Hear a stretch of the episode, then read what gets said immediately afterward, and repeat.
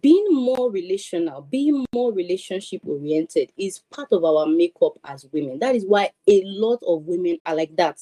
Being more task oriented is part of the makeup of men. That is why a lot of men are like that. So when you are saying why am I the one more interested in in you know in making things happen relationship wise, you know, sometimes you are questioning the essence of who God has made you to be.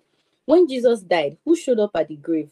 Was it the 12 men that were following him around? No. Women are just, we are made to be like that. Even if a man is the one teaching a relationship seminar where you're thinking now, this is the man, therefore men should come and listen to him, who will you still find the most day? Women. right? You know, so instead of thinking, why am I like this? Start to think, this is how I am. How can I harness it? This relationship is important to me and i'm seeing these ideas i'm seeing the suggestions that can make it better. So how can i harness this ability? Stop thinking oh why doesn't my husband have this ability? Why is he not able to do this?